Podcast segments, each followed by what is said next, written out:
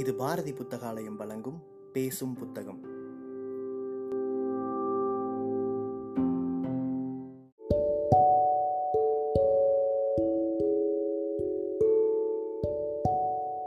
Book day இணையதளத்தின் மூலமாக முன்னெடுக்கப்படும் வாசகர்களுக்கான வாசிப்பு போட்டியில் தேர்வான சிறுகதையை கேட்க இருக்கிறீர்கள்.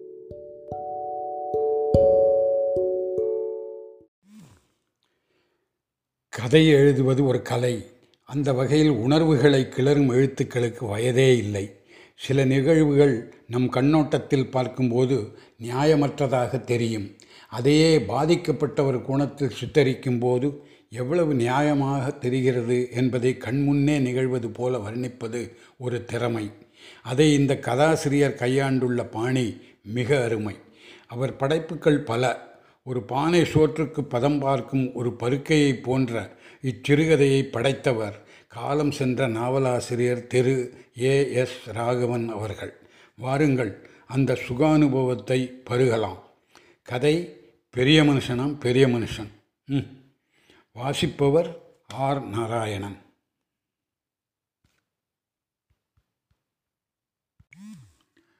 ஒன்பதரை மணிக்கு ரேடியோவிலே ஒரு முக்கியமான நிகழ்ச்சி. தவறாமல் கேட்க வேண்டுமென்று எங்கேஜ்மெண்ட்டிலே குறித்து வைத்தேன். அந்த நேரம் பார்த்து யாரோ பிடித்து கொண்டு விடவே கோட்டை விட்டாயிற்று. முந்தா நாள் மைத்துனன் பெண்ணுக்கு சீமந்தம். இதே ஊரிலே அடுத்த தெருவிலே. அதற்காவது காலாகாலத்திலே போக முடிந்ததா? ம் மைத்துனன் சண்டைக்கே வந்து விட்டான். வரமாட்டானா பின்னே? விக்கீல் தொழிலிலே எதற்கும் நேரம் கிடையாது. எட்டு மணி நேரம் வேலை ஓய்வு ரிலீவிங் என்றெல்லாம் பேச முடியாது. பேசினால் கட்சிக்காரர்கள் பாடுதான் திண்டாட்டம். அவர்களுக்கென்ன? கேஸ் கட்டை கொடுத்து விட்டு போய்விடுகிறார்கள். சட்ட நுணுக்கங்கள் சாட்சிகளின் வாக்குமூலங்கள் எதிர்தரப்பு வாதங்கள் இவற்றையெல்லாம் மனசிலே வாங்கி எங்கே பலவீனமோ அதற்கு சொப்பை கட்டும் எங்கே பலமோ அதற்கு கிடுக்கு புடியும் போட்டு வழக்கை நிலைநிறுத்துவது யாருடைய பொறுப்பாம்? குமாஸ்தா வந்து நிற்கிறார். மணி பத்தை தாண்டிவிட்டது. என்ன மிஸ்டர் ராவ்? நீர் புறப்படலாமே என்றேன். பாவம் அவரும் ஒரு நாளைப் போல் தினசரி அவஸ்தைப்படுகிறார். மிட்டாதார் இன்றைக்காவது வந்து விடுவார் என்று பார்த்தேன் சார். வரக்கோணம் நாளைக்கு கடைசி தேதி இன்னமும் அவர் கையெழுத்து போடவில்லை என்றார் ராவ். சொல்லி அனுப்பினீர்களோ? இதோடு நாலு தடவை ஆள் அனுப்பியாகிவிட்டது. ஊரில் இல்லையோ? இருக்கிறார். நேற்று கூட கண்ணில் பட்டார். பின் ஏன் வரவில்லை?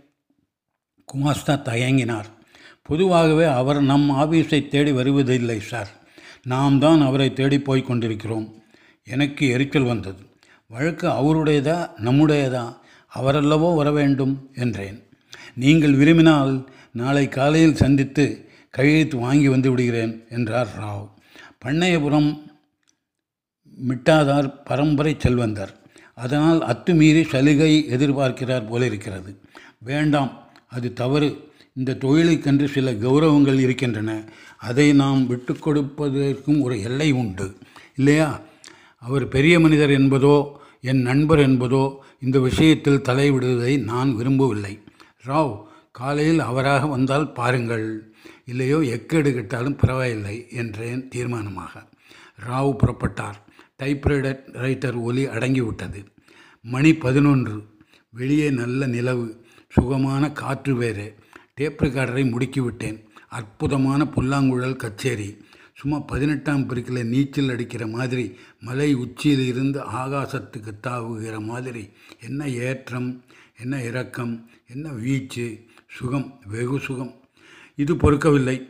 பத்து நிமிடம் கூட முழுவதாக கேட்க விடாமல் யாரோ கீழே கதவை டக் டக் என்று தட்டும் ஒலி கேட்டது.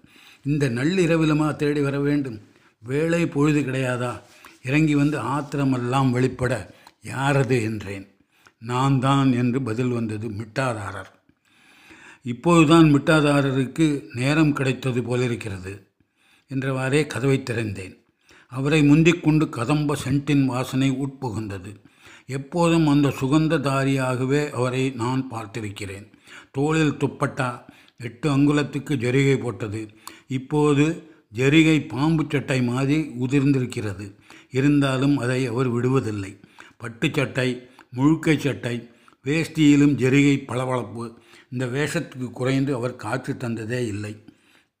மன்னிக்கணும் ஏதோ பேப்பர்களிலே கையெழுத்து போட வேணும்னு தகவல் வந்தது. ஆமாம் ஆனால் இந்த நேரத்துக்கு வந்திருக்கிறீர்களே? ஆபீஸில் யாருமே இல்லையே என்றேன். ஏ என்னால் இப்போதுதான் வர முடிந்தது. ஊரில் தானே இருந்தீர்கள் பகலில் வந்திருக்கலாமே. என்னமோ சாவகாசப்படவில்லை சாவகாசப்படவில்லையாமே. போனால் போகிறது சிரமத்தை பார்க்காமல் காலையில் பத்து மணிக்கெல்லாம் வந்து விடுங்கள் அதற்குள் ரெடி செய்ய சொல்லுகிறேன். அவர் தயங்கினார். இப்பொழுது உங்களால் தேடி எடுக்க முடியாதா மிஸ்டர் ஆத்மநாதன்? உபகாரமாக இருக்கும். காலையில் வர முடியாதென்று தோன்றுகிறது. அப்படி உங்களால் தே தேடி எடுக்க முடியவில்லை என்றால் காலையில் யார் மூலமாவது அனுப்பி வையுங்கள். கையெழுத்து செய்ய செய்து விடுகிறேன். எனக்கு ஆத்திரம் வந்தது. மனிதர் காலையில் ஊரில் இருக்க மாட்டார். என்றாலாவது அவருடைய குறைபாட்டை மன்னித்து விடலாம். அவரோ வேறெங்கும் போக போவதும் இல்லை. உள்ளூரிலேயே இருக்கப் போகிறார். ஒரு நடை வர முடியாதாம். அனுப்பி வைக்க வேண்டுமாம். இதென்ன வரட்டு ஜம்பம்? ஐ எம் சாரி என்றேன் கோபத்தை எல்லாம் அடக்கி கொண்டு. நட்பு வேறு தொழில் முறை வேறு. நீங்கள் காலையில் ஒரு முறை வந்து போவதே நல்லது. உங்களுக்கு முன்னேயே நிறைய சலுகைகள் காட்டியாகிவிட்டது. இதற்கு மேல் என்னிடம் எதிர்பார்ப்பது சரியில்லை. இன்னொன்றும் சொல்லுகிறேன். நீங்கள் விரும்பினால் உங்கள் இஷ்டத்துக்கு வளைந்து கொடுக்கிற வேறு வக்கீல் யாரிடமாவது கேஸை தாருங்கள். எனக்கு ஆட்சேபம் இல்லை படபடவென்று சொல்லிவிட்டேன். என்னையும் மீறி. அவர் அதிர்ந்து விட்டார். என் பொல்லாத காலம் நீங்கள் கூட என்னை கோபிக்கிறீர்கள். என் கோபம் நியாயமானதே என்றேன். அவர் பெருமூச்சு விட்டார். வாஸ்தவம் மிஸ்டர் ஆத்மநாதன். உங்கள் கோபம் நியாயமானதே. உள்ளூரிலேயே இருந்து கொண்டு இங்கு வர முடியாது என்று நான் சொன்னால் கோபம் வரத்தானே செய்யும். ஆனால் நண்பரே உங்களிடம் சொல்வதற்கென்ன? பகலில் நான் வீட்டை விட்டு வெளியே கிளம்பவே பயப்படுகிறேன். ம்ஹும், பயப்படுகிறேன் என்பது பொருத்தமல்லை. நாணுகிறேன். கைதி போல வீட்டுக்குள் அடைந்து கிடக்க வேண்டும் என்பது என் தலைவிதி தலை எழுத்து நான் அவரையே பார்த்தேன். மனிதரின் விழிகளில் நீர் சுரந்து விட்டது. அடடா நான் மிகவும் கோபவசப்பட்டு விட்டேனோ? அவர் தொடர்ந்தார். குரல் கம்மி கிடந்தது. என் தாத்தா காலம் அப்பா காலமெல்லாம் பெருமை குறையாமல் வாழ்ந்து விட்ட குடும்பத்தில் நான் இப்போது அந்த பெருமைக்கு களங்கம் வராமலாவது பார்த்து கொள்ள வேண்டாமா நண்பரே? அதுதான் என் கவலையாகிவிட்டது. வீட்டை விட்டு புறப்பட்டால் வழியில் எத்தனை பேர் எதிர்ப்படுகிறார்கள் முன்னெல்லாம் என் முன் யார் கை ஏந்தினாலும் அந்த கையை நிரப்பாமல் மேலே நடக்க மாட்டேன். கும்பிடு போட்டவர்களுக்கு என் ஆதரவை காட்ட தவற மாட்டேன். அவர்கள் அதை எதிர்பார்த்துத்தானே என் முன் வந்து நிற்கிறார்கள். அவர்கள் கேவலமான இந்த கேசவ பூபதி முன்னாலா நிற்கிறார்கள்? இல்லை. பனையபுரம் மிட்டாதார் முன் அல்லவா நிற்கிறார்கள் என் அவஸ்தை புரிகிறதா நண்பரே? எனக்கு என்ன சொல்வதென்றே புரியவில்லை. அந்த அனாலஜி பரம்பரை கௌரவம் பாழ்படும் நிலையில் இளைத்த கையுடனும் இளைக்காத மனத்துடனும் அவர் படுகிற அவஸ்தை வாரி வழங்கிய குடும்பம் இப்போது தத்தளிக்கிற வேதனை ஈயேன் என்னல் அதனிலும் இளமே என்ற வாக்கின் நிதர்சன ஸ்வரூபம் அடடா அதை நான் எப்படி சொல்வேன்? அவர் தொடர்ந்தார். பட்டுச்சட்டை துப்பட்டா கதம்ப வாசனை குறையாமல் புறப்பட்டால் மட்டும் போதுமா? பை நிறைய பணம் வேண்டாமா? மிட்டாதாரின் கதி இப்படி ஆச்சே என்று நாலு பேர் பேசினால் எங்கள் முன்னோர்களுக்கல்லவா கேவலம்? நான் எழுந்தேன். என்னை மன்னியுங்கள். நீங்கள் சொத்தை இழந்திருக்கலாம். மிட்டாதார் வாழ். அந்தஸ்தை இழந்திருக்கலாம். ஆனால் பரம்பரை தர்ம சிந்தனையை இழக்கவில்லை. உங்களை கோபித்து கொண்டது கூட நல்லதாயிற்று. இல்லாவிட்டால் எனக்கு இவ்வளவு அபூர்வமான விளக்கம் கிடைத்திருக்காது நண்பரே. கொஞ்சம் இருங்கள். பேப்பர்கள் இங்கே தான் இருக்கும். எப்படியாவது தேடி கண்டுபிடித்து உங்களிடம் கையெழுத்து வாங்கி கொண்டு விடுகிறேன் என்றேன். அவர் முகம் மலர்ந்தார். கையெழுத்து வாங்கி கொண்டேன். புறப்படும் முன் அவர் மேஜை மீது நூறு ரூபாய் நோட்டு ஒன்றை வைத்தார். அதை மறுக்கவோ ஏற்கவோ எனக்கு அவகாசம் கொடுக்காமல் விடுவிடென்று இறங்கி போய் தமது வில் வண்டியில் ஏறிக்கொண்டார். ஜல் ஜல் என்ற சலங்கை ஒலி கேட்க அந்த வண்டி நடந்தது. ஜன்னல் வழியே பார்த்தேன். கொம்பு இழைக்காத அந்த மாடுகளின் எலும்புகள் தெரிந்தன. ஆனாலும் அவற்றின் கழுத்து சலங்கை ஒலி தேவையில்லையே. நன்றி. வணக்கம்.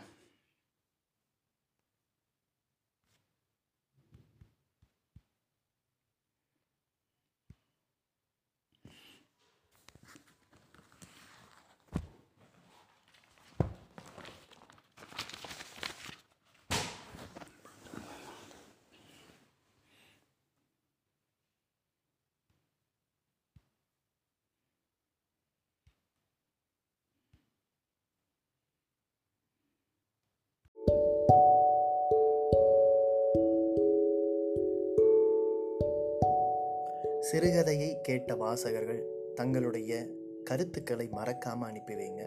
புக் டே இணையதளம் மூலமாகவோ அல்லது நாங்கள் கொடுத்துருக்கிற வாட்ஸ்அப் எண் மூலமாகவோ அல்லது எங்களுடைய சமூக வலைத்தள பக்கங்களின் மூலமாகவோ உங்கள் கருத்துக்களை மறக்காமல் தெரிவிங்க. கருத்துக்களின் அடிப்படையில் தேர்வாகும் சிறந்த வாசிப்புக்கு பரிசளிக்கப்படும்.